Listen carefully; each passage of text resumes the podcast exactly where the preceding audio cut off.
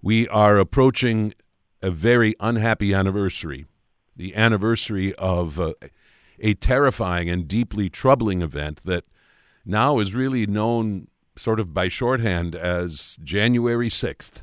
And any of us who were alive on January 6, 2021, know what unfolded, the horrifying scene that unfolded uh, uh, in our nation's capital.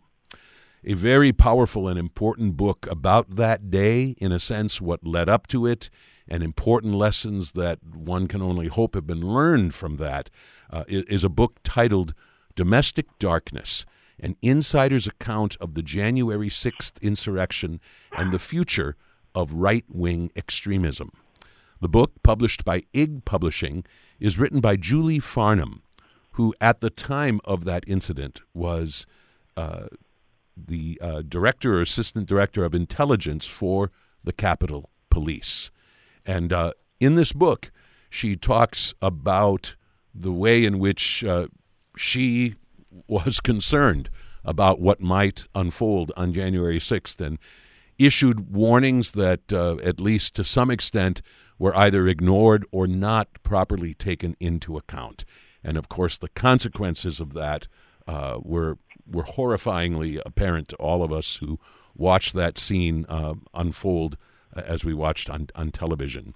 The book is also about uh, her life and work that led up into her uh, interest in intelligence work the book talks about uh, mistakes made, including some by herself, and uh, and includes uh, an account, a, a, surprisingly honest and frank account of of uh, of a relationship she established with someone who ultimately she believes betrayed her and our country in uh, in divulging uh, certain sensitive information about ongoing investigations related to this.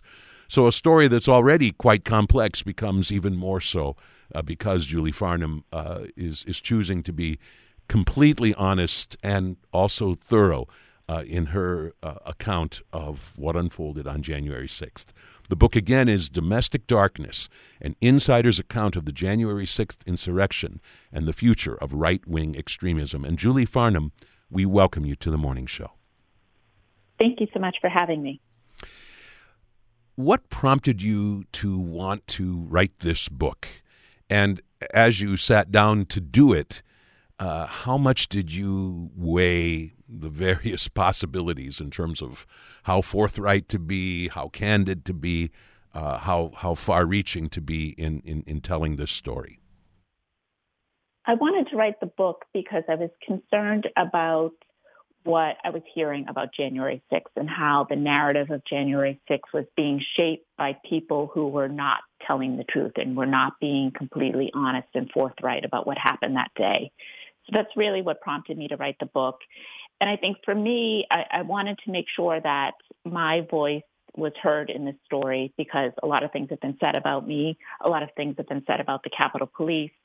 And I don't think anyone was really telling the full story about what happened that day inside the Capitol Police, because ultimately the Capitol Police were the ones who were responsible for protecting the Capitol, and clearly they failed that day. One of the things you talk about in your book is the work that you did for many, many years um, for the U.S. Citizenship and Immigration Services.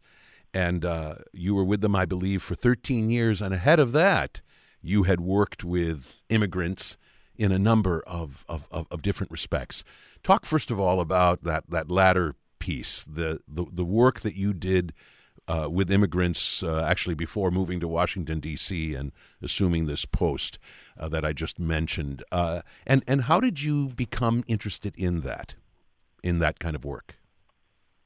So my uh, degree, my master's degree is in intercultural relations uh, from Lesley University.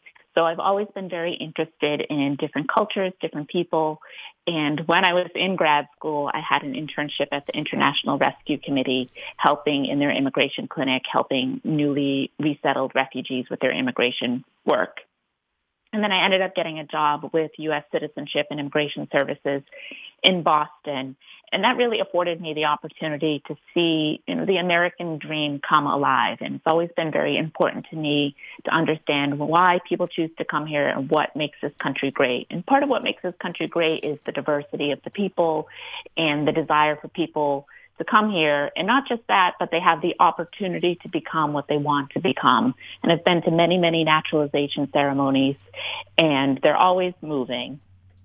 And so the transition to intelligence was actually quite easy. There's a lot of overlap between immigration and intelligence.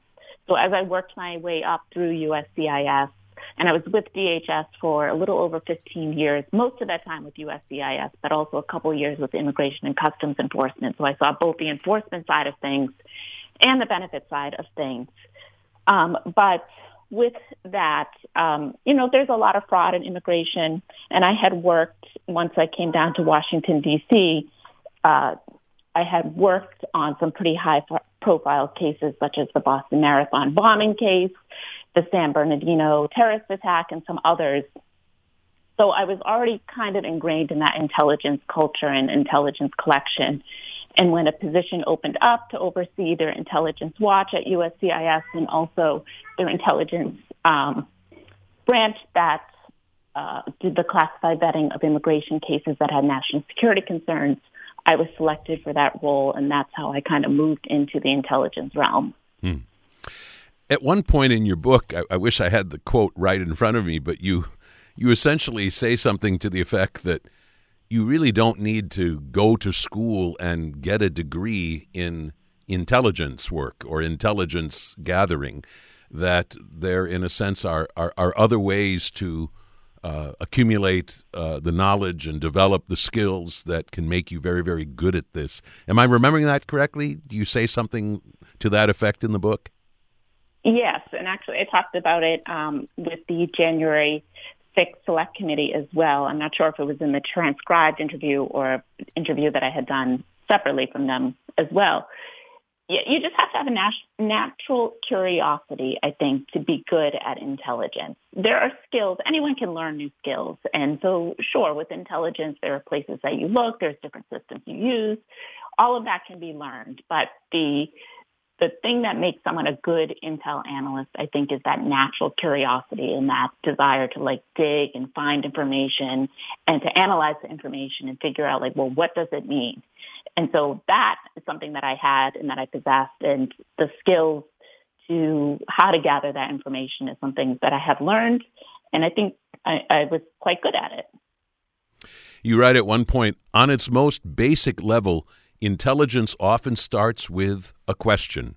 For example, is this person a terrorist? Um, I mean, I think most of us can understand the importance of a question like that. Uh, in the work that you were doing with uh, the U.S. Citizenship and Immigration Services, uh, what sorts of questions would you be, in a sense, posing to yourself and, and wanting to find the answers to uh, in your intelligence work? Yeah, so a lot of the cases that I worked at USCIS were exactly that question. Like, is this person a terrorist? Has this person supported terrorist groups? I did a lot of work with foreign terrorist organizations, as you can imagine, because they're immigrants that were coming from often war, war-torn areas of the world. So we had to make sure and we had to assess, you know, were they involved in some of the conflicts and did they commit, you know, human rights violations, things like that. So terrorism I did a lot with. Um, I did a lot with trafficking, both human and drug trafficking. A lot of like transnational criminal organizations and gangs like MS-13, things like that.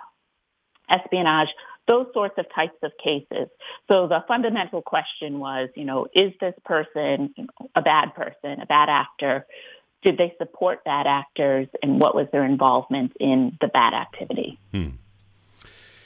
So you say at one point about the position that you ultimately assumed with the Capitol Police. I did not want the job, but I desperately needed it. Explain the circumstances under which uh, you essentially lost your position with the U.S. Citizenship and Immigration Services, necessitating you uh, looking for, for, for another job. Yeah, uh, so USCIS is mostly self-funded. So they are funded not through appropriations and taxpayer money for the most part. They're funded by the fees they collect on the applications that people file. So your applications for green cards, naturalization, things like that. And in 2020, you know, we're in the middle of a pandemic, so not many people were coming to the United States, and I was getting furloughed, as were many, many other people within USCIS. And I had received a furlough notice. Uh, I have two children. I have, you know, people who are dependent on me. I have a mortgage, like many of us, and I have bills to pay, and so I needed a job. So that's what prompted me to uh, start applying for other jobs, and then I ultimately got the job with the Capitol Police.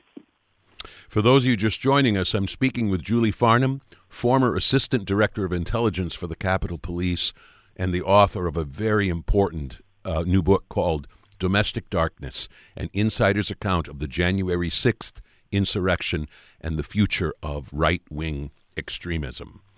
You tell us uh, in the book that at your job interview for this position with the Capitol Police, you were told that the team you would inherit at the USCP would need a complete overhaul. I don't know if you were told that before or after you were offered the position, but I should think uh, those would not exactly be uh, heartening words. Uh, that's not the most encouraging way to to begin uh, a, a, new position. Uh, what was behind those somewhat ominous words? The need for a complete overhaul uh, at the USCP, at least in terms of the intelligence team with which you were working. What was the problem there? So the team was a relatively small team. I had 11 intelligence analysts.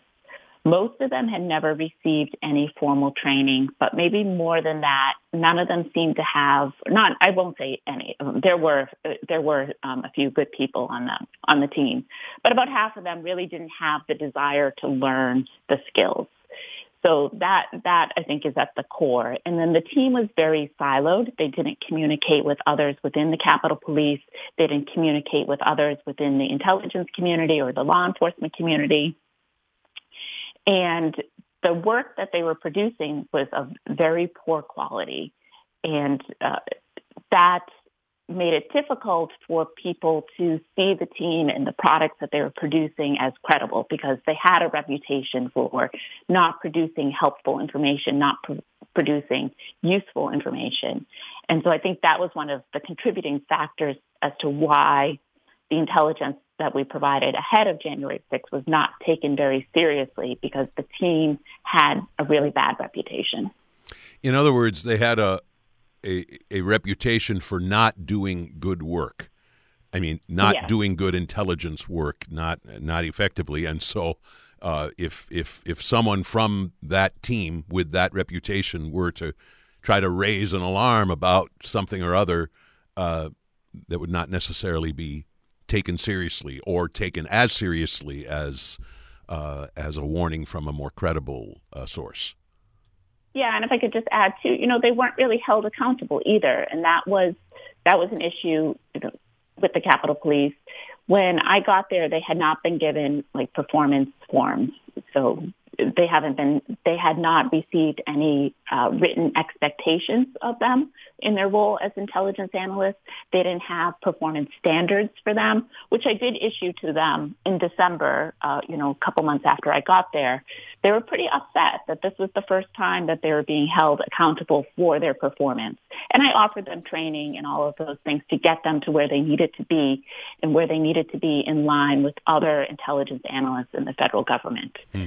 So those like holding them, communicating what the expectations were, and then holding them accountable is something that they had not experienced before in their time at the Capitol Police. And as my job as their supervisor, that was very important to make sure that I had something to measure their performance and then to make sure they got what they needed.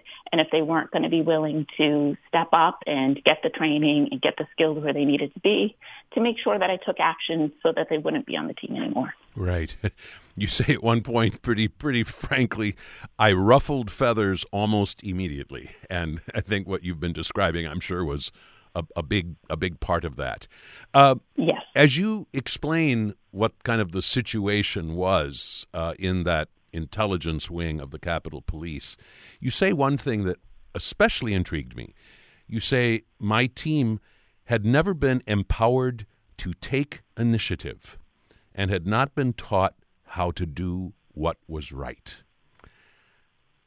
That Yeah, is and I so interesting. I hope you, yeah, I, I would love you to kind of explain that particular state of affairs and why it was troubling to you.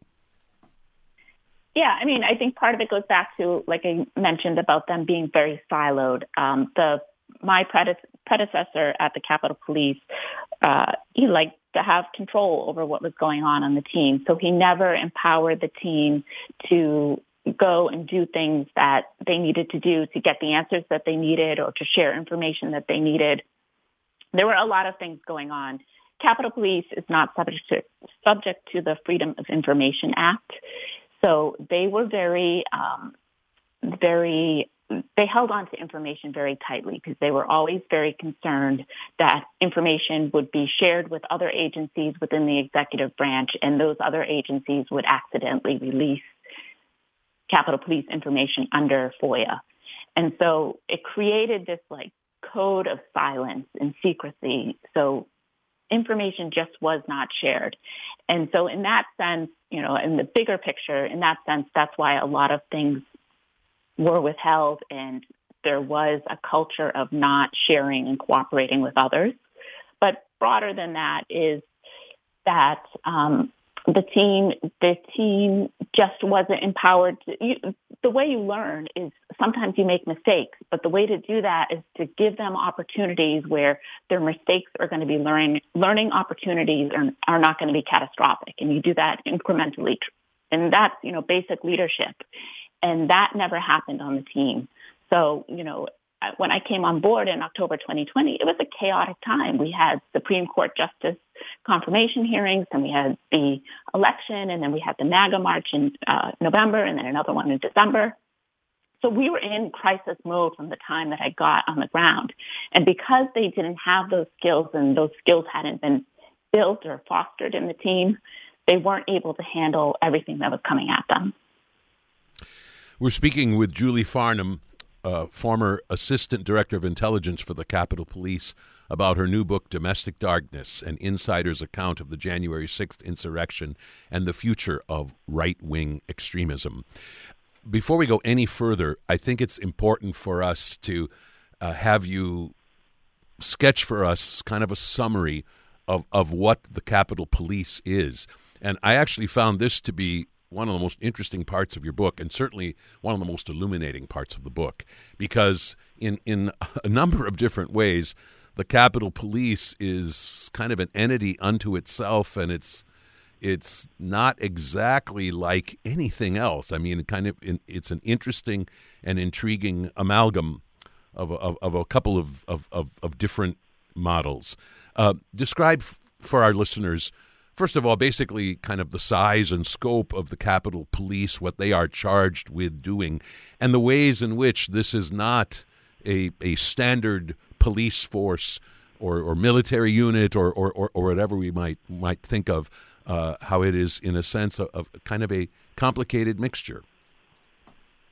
Yeah, so the Capitol Police is the only police force in the legislative branch in the United States. And so they are charged with protecting both the members of Congress, their staff, people on the Capitol complex, and then the Capitol complex itself, which encompasses more than just the Capitol building. You have the Capitol building, but then you have three Senate buildings, three House buildings, three library buildings, and um, a few other buildings like, you know, Capitol Police headquarters building. So at the time that I was there, there was around 1,800 officers, which is large for a police force, but not necessarily large for the scope of the mission of the Capitol Police, because um, the Capitol complex is quite large, and you know there are thousands of people who are on the complex any given day. Plus, you have members traveling around, um, and leadership members of Congress. And this was discussed quite a bit when um, Representative Scalise was shot a few years ago.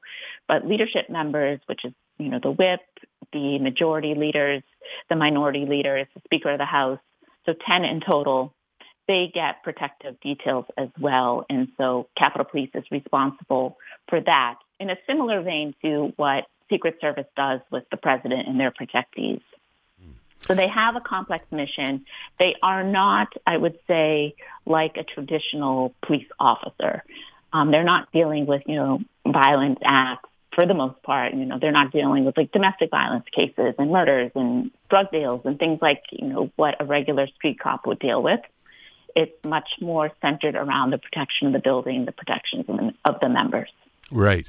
But it's interesting. At one point in your book, you say, although its 1,800 officers view themselves as street cops, they really aren't. In other words, you know what? D- despite what you just said, I mean that they really aren't street cops. At least many of them actually tend to look at themselves that way. Yeah, I think so, and, and that's not a knock at the officers at all. I mean, they're wonderful. They're wonderful people, and uh, it's unfortunate what happened to them on January 6th. But their job, especially if they've never worked for another police force, is quite different than what most police officers experience in their career. Hmm. You began working uh, at the uh, with, with the U.S. Capitol uh, Police uh, nine days before the 2020 presidential election, and you have already talked about how that was a period uh, fraught with all kinds of of, of, of tensions and and challenges. Uh, at that point in time, as you first uh, came on board, uh, what kind of intelligence information was coming in in terms of the uh, intentions of of white ring ex- extremists around the country? What kinds of things were you seeing and hearing, and by what means was that information coming to you? So a lot of the information was coming to me through social media and what we were seeing on social media. I will say that when I started in October, there wasn't uh, the team was not very focused on right-wing extremism. Um, and I think I mentioned in the book too, they had written a, an intelligence assessment about the election and they focused pretty heavily on a left-leaning group in DC, which I found surprising because I knew right away that that was not necessarily the threat. And, you know, not to knock my own skills or anything like that, but it was pretty obvious that there were some, um, there were some challenges that the country was having and there was some indication that the election transition or the presidential transition would not go as smoothly as it had in previous elections. So for me to focus, to see a focus on left-leaning groups, that was a little bit misplaced. And I had to get up to speed pretty quickly on these right-leaning groups. And I will say more of that happened along with the first uh, MAGA march, which was November 14th of 2020. And that was really like a who's who in like the far right circles. So you had, you know, InfoWars uh, people, you had some white supremacists, you had Proud Boys, you had QAnon, like all of that in the mix. And so that was really like my introduction into like, this is the world that I'm going to be, you know, subsumed with over the next, you know, several months, several years. And that was really how I, I started to get that. But a lot of it came from social media, which was also different than what I had experienced at DHS. At DHS, open source intelligence, which is intelligence that is available publicly, that was not what I dealt with. I dealt mostly with classified information at DHS. So um, this was a different type of intelligence, and I had to get up to speed quickly on it. Right. And I did.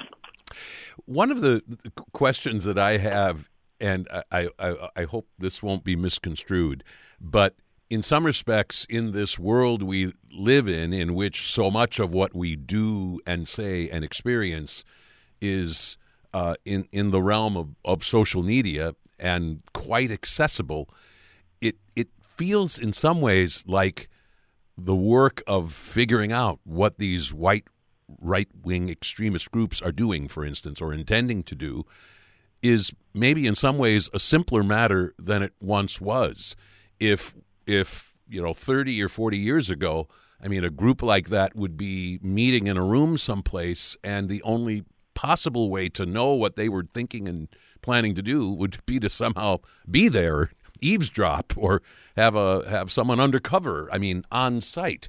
But the fact that so much of this plays out uh, in social media, which at least to some extent is is quite accessible, uh, means that there are all kinds of tools available uh, to ascertain these kind of threats, much more so than was once the case. Uh, does that make this kind of work easier in a sense, or or does it make it harder because of kind of the torrent of information, potential information that we're talking about? I think it's both. I mean, I, I see your point of like it's online, so it should be easier to find. It depends on what you're looking for, right? Like before January 6th, certainly it should have been easier because it was just everywhere and everyone was talking about the same thing. There are challenges in figuring out like who's behind the keyboard. Um, some people are better than others at disguising their identity online. The concern and the thing that I think makes it more challenging is that there is so much information and it's a lot easier to radicalize someone, right? If you're looking at, you know, what they're talking about and ex- violent extremism, things like that, you can have someone sitting alone in their house and reading this and being inspired by this and them never telling anyone. And then they become the lone wolf who commits a violent act. And we've seen that. We saw that in Buffalo. We've seen that elsewhere. And I do think, you know, the threat in 2020 was more of these extremist groups. I think the threat has morphed a little bit and the bigger threat now is radicalized lone wolves who are going to commit violent acts. Hmm. I appreciate how thorough your book is in talking about uh, these various groups, and, and in part because it is tempting and simpler to oversimplify the situation and to kind of make sweeping generalizations about these various uh, right wing uh, extremist groups, when in fact they have intriguing distinctions between them in terms of what is most important to them and uh, and maybe in terms of strategy and tactics and and, and so on. Uh, help us kind of understand that that landscape, this world of of, of right wing extremism, and how varied a landscape it is, and and how important it is to be aware of those distinctions between various groups. So with the groups, they have different ideologies and they're fighting for different things. I think what made January 6th unique is that you had these varying ideologies and people in these groups come together for a common cause, which was, you know, to keep uh, Trump in power. The reasons behind it, though, were different. There were some groups like the Oath Keepers that tended to be, you know, more anti-government militia type groups and then you had white supremacists and accelerationists that wanted to provoke a civil war or a collapse of society so that they could rebuild it as a, a white society, society and a society that um, mirrored the images that they wanted. And then you had QAnon that was really, um, you know, conspiracies about deep state and the government and what the government was doing behind door, closed doors and then, of course, that, that wasn't true, but that was kind of their motivation to expose, you know, these government secrets that that don't exist, but that's what their motivation was. So all of these groups had varying ideologies. They also attract different demographics. Um, you know, with white supremacists tending to attract younger white men. Some of the militia groups tend to be older white men. And then QAnon uh, had varying uh, different people looking at them as well or participating in their ideology. So it was interesting to see them all come together for kind of a common cause, albeit for different reasons hmm. for supporting that cause. Right. I want to read a, a, paragraph from your book that takes us back to mid November 2020. So this is shortly after uh, the results of, of the election were finally uh, solidified once and for all uh, that Joe Biden had indeed defeated incumbent President uh, Donald Trump. You write, as expected, pro Trump crowds gathered in Washington, D.C. on November 14th to claim that the election was being stolen from the president and them. That is, stolen from them. They vowed to take back their country. The question was, from whom? Was it Democrats, progressive women, people of color, Jewish people, the LGBTQ community, immigrants, gun haters, all of the above? Whatever or whomever it was, something was threatening their existence, and Donald J. Trump was the only person they felt could act in their best interests. Fighting to keep him in office was the only solution that made sense to them.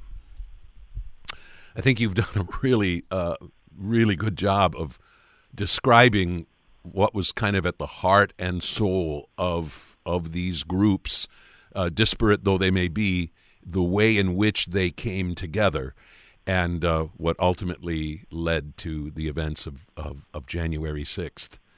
What's it like to hear those words read? I mean, I wonder to what extent it takes you back to those really scary and challenging days in late 2020. Yeah, it was hard to. It the whole experience was a really difficult experience. I don't think I fully processed everything that was happening because I was in the middle of it. So, like, you can't see the forest through the trees. It wasn't until after, you know, a lot of this drama went through. And even now, I just left the Capitol Police in May of this year, of May 2023. So, like, really processing everything that happened. And I was saying to someone the other day, part of me just wants to, like, put January 6th behind me and that whole 2020, 21 and like never look back. Uh, but then I wrote a book about it, so I will be talking about it for a little bit longer. But it was a really, really challenging time. It was a challenging time for me personally, but it was a challenging time for this country. And I don't think that we are fully through the challenges that we have, and there are more challenges ahead of us. Of course. So, leading up to the events of January 6th, what were the really specific threats that you and your staff became aware of, and what was the nature of the warning that you issued? So we had quite a bit of intelligence that indicated that things were not going to be good on January 6th, that there were people coming armed, that there were going to be extremist groups there, that they were going to target Congress. Um, in the book, beginning on page 141, I do list examples of the intelligence. There was almost 70 pieces of raw intelligence that I sent forward to the Capitol Police leadership. And that's in addition to the intelligence assessment that I wrote that is publicly available that says, you know, Congress will be targeted. And that has gotten a lot of attention. There was also a separate report that hasn't been released publicly that talks about social media postings that discuss the tunnels under the Capitol. And that information about tunnels under the Capitol, that's been available, you know, for years. It just got renewed interest, though, right before January 6th. Um, but some of the intelligence, for example, um, on January 5th, I sent up to Capitol Police leadership information about the Oath Keepers having a quick reaction force. And that was a group of Oath Keepers who were staying in a hotel in Arlington, Virginia, which is just, you know, borders Washington, D.C., and they were ready to enter the city should there be a civil war or riot or what have you. Um, they were ready to react to that. One question that comes up is why the warnings that you were sounding were not taken fully seriously. Uh, do you have any sense that any of that had to do with the fact that you are a woman? I think some of it did for sure. I had felt during my time at Capitol Police that my voice was not given as much weight as others, like particularly men. I think also I was a civilian. I wasn't a sworn officer. So I didn't have as much credibility in the eyes of some at the Capitol Police. And it's a hard field. Like intelligence and law enforcement are male dominated. They're male dominated industries. And so to have a woman come in and be like, no, you need to pay attention to this, that's not something they're accustomed to. And so whether it be an explicit or an implicit bias, I don't think I was given the credibility, the credit that I was due because what I was saying was true and was happening and it wasn't taken seriously. Mm. How did you greet the morning of January 6th? I mean, with what kind of dread? Or, or did you have any reason to hope that uh, all of this was, uh, you know, just people expressing anger, but who ultimately would not act upon that bitter anger and frustration. I mean, what what were your expectations for that day on that day? For January 6th, part of me, and I've gotten this question or a similar question about like, well, why didn't you, you know, demand that people listen to you or why didn't you stomp your feet and tell them this was going to happen? And part of it was that I didn't have, I had only been there, you know, about two months and I had no reason to think that I couldn't trust the leadership of Capitol Police. They were, you know, the chief of police and, and I expected that they would listen to the people that they hired to provide intelligence to them. And so I had no reason to think that I would be ignored. And on that morning, it was a pretty chaotic morning. I came in and as I was walking into the office, there was a group of Proud Boys across the street, and I I, I laughed a little bit because we had intelligence that said Proud Boys were to dress down, like they weren't supposed to wear their typical black and yellow gear that they usually wore. But there they were at 8 a.m., like all in their full Proud Boy gear. I was like, well, I guess they didn't get the memo. Um, but it was pretty crazy that morning anyway, so there wasn't a lot of time to dwell on what was going to happen, what wasn't going to happen. You know, I had done my piece. I had said my said what I needed to say. I put it in writing. I sent it up. I did briefings. I spoke to partners. And at that point, you know, it just was like the cards were going to fall the way the cards were going to fall because Right. I, I had done what I what I needed to do. And there were a lot of protests at members' houses that day in particular. So I was kind of like dealing with a lot of that before we really got into the chaos of the day. Right. And I guess I'm understanding now for the first time that you, in a sense, were not maybe fully in a position to know with absolute certainty to what extent your your warnings were acted upon. I mean, ultimately those those were decisions made by others and maybe you weren't even completely privy to the extent to which they were going to act on or maybe to some extent disregard your warnings. Yeah, you're absolutely right. Like I was not in any of the operational planning meetings. Uh, intelligence always is just an advisory role. It's not operational. So it's supposed to be used to inform the operations, but it does not it does not dictate what the operations must be. And so I didn't know that the Capitol Police only had a one and a half page operational plan for January 6th until after it and it came out in the media because I wasn't privy to those conversations and I wasn't involved in any of the operational planning. One of the things I think we learn in your book is that uh, on the morning of January 6th, 923 out of the 1,840 officers were on duty. So roughly 50% of the Capitol Police was on duty the morning of January 6th, which would certainly suggest that uh, the warnings that you and others had issued had not been taken seriously. And uh, and even at the height of the insurrection itself, uh, they were at no nowhere near close to full capacity. Uh, so so it's it's little wonder uh, that the scene we all witnessed uh, unfolded as, as it did. You were not in the Capitol building itself, but in the Capitol Police building, which is very very close. Uh, explain or describe uh, the, the, the your sense of, of vulnerability uh, in terms of, of of what potentially might have happened to you uh, if if someone had uh, attempted to enter, for instance, your office. Yeah, it was scary because I was watching, you know, in real time everything that was happening just outside my building. The Capitol Police headquarters building is right next to the Dirksen Senate office building. And it's uh, between there, the Dirksen, and also Union Station, which is, you know, a major hub in DC and also a metro station. So I could see, you know, people walking from the metro towards the Capitol. And so it was scary because our building is, it says etched in stone right above it, the Capitol, United States Capitol Police. So I thought, you know, that could make the building a target. And um, fortunately, no one did try to get into the building, but it, it, it was it was a scary moment.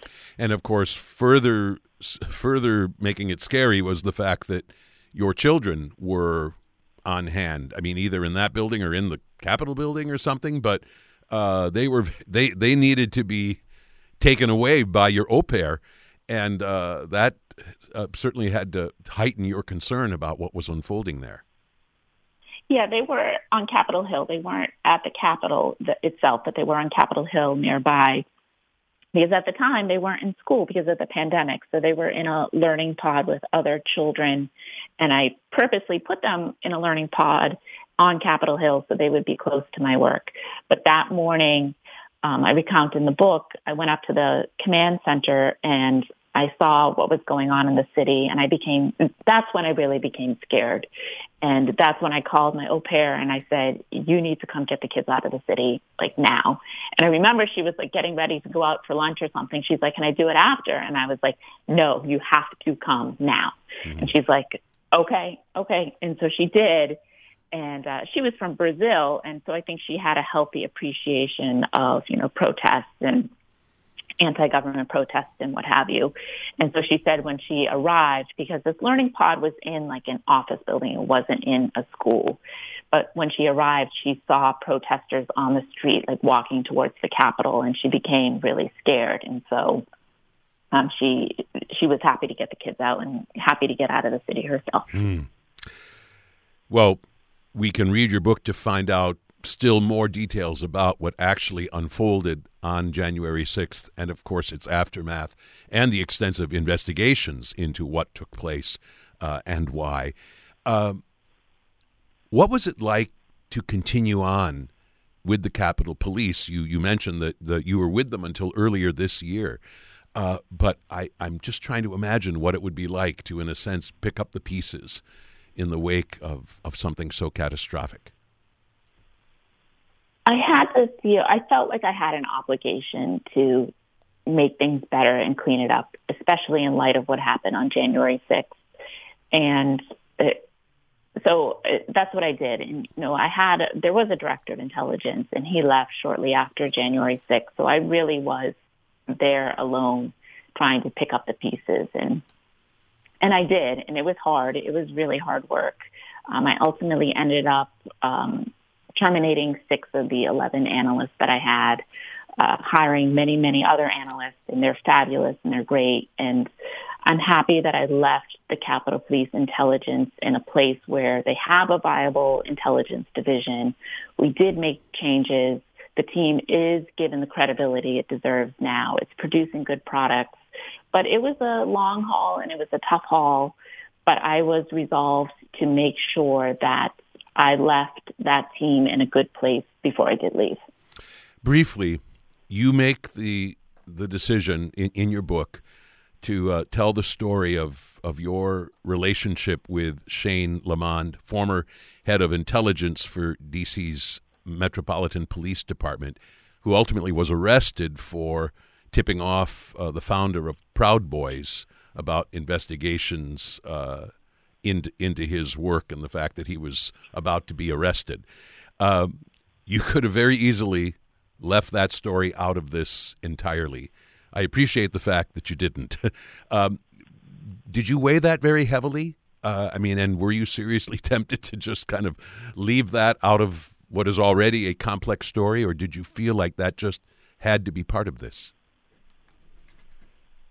Uh, I, I did think about it a lot and like, do I include it or not include it? I ultimately included it because and why I felt like it needed to be in the book is that if I wanted to have any credibility or integrity, I needed to be open and honest about the mistakes that I made as well.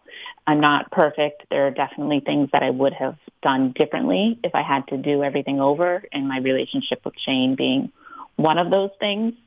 Um, but you know, I, I, I think I had to put it in there and it had to be part of it. And also, you know, Shane, as you mentioned, was the head of inte- intelligence for the DC police, the MPD. And I worked with him every single day. And so regardless of whether or not we had a personal relationship, he was part of that story. And, you know, it's unfortunate that I didn't realize then what I know now. And I think I would have made different choices if I had known that. But it is what it is, and it's important. If you're going to tell the story, tell the story, warts and all, because that's the truth. Hmm.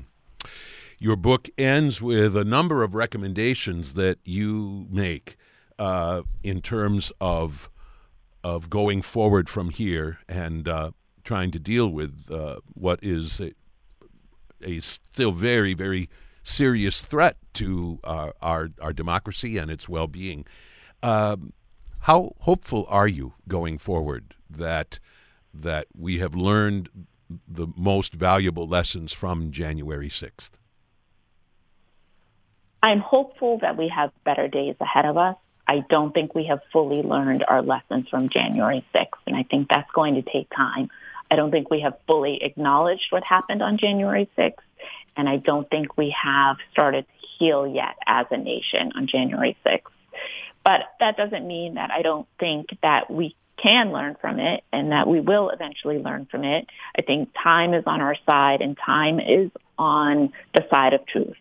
And as we put more time and distance between January 6th and what happened, I think we will start to realize like what a bad period of time it was in this country. The book again is Domestic Darkness, an insider's account of the January 6th insurrection and the future of right wing extremism, published by IG Publishing. The author, Julie Farnam. Julie Farnam, I thank you most profoundly, most sincerely for writing this really important book and for being my morning show guest. I was truly honored to speak with you. Thank you so much and best wishes. Thank you very much. I appreciate it.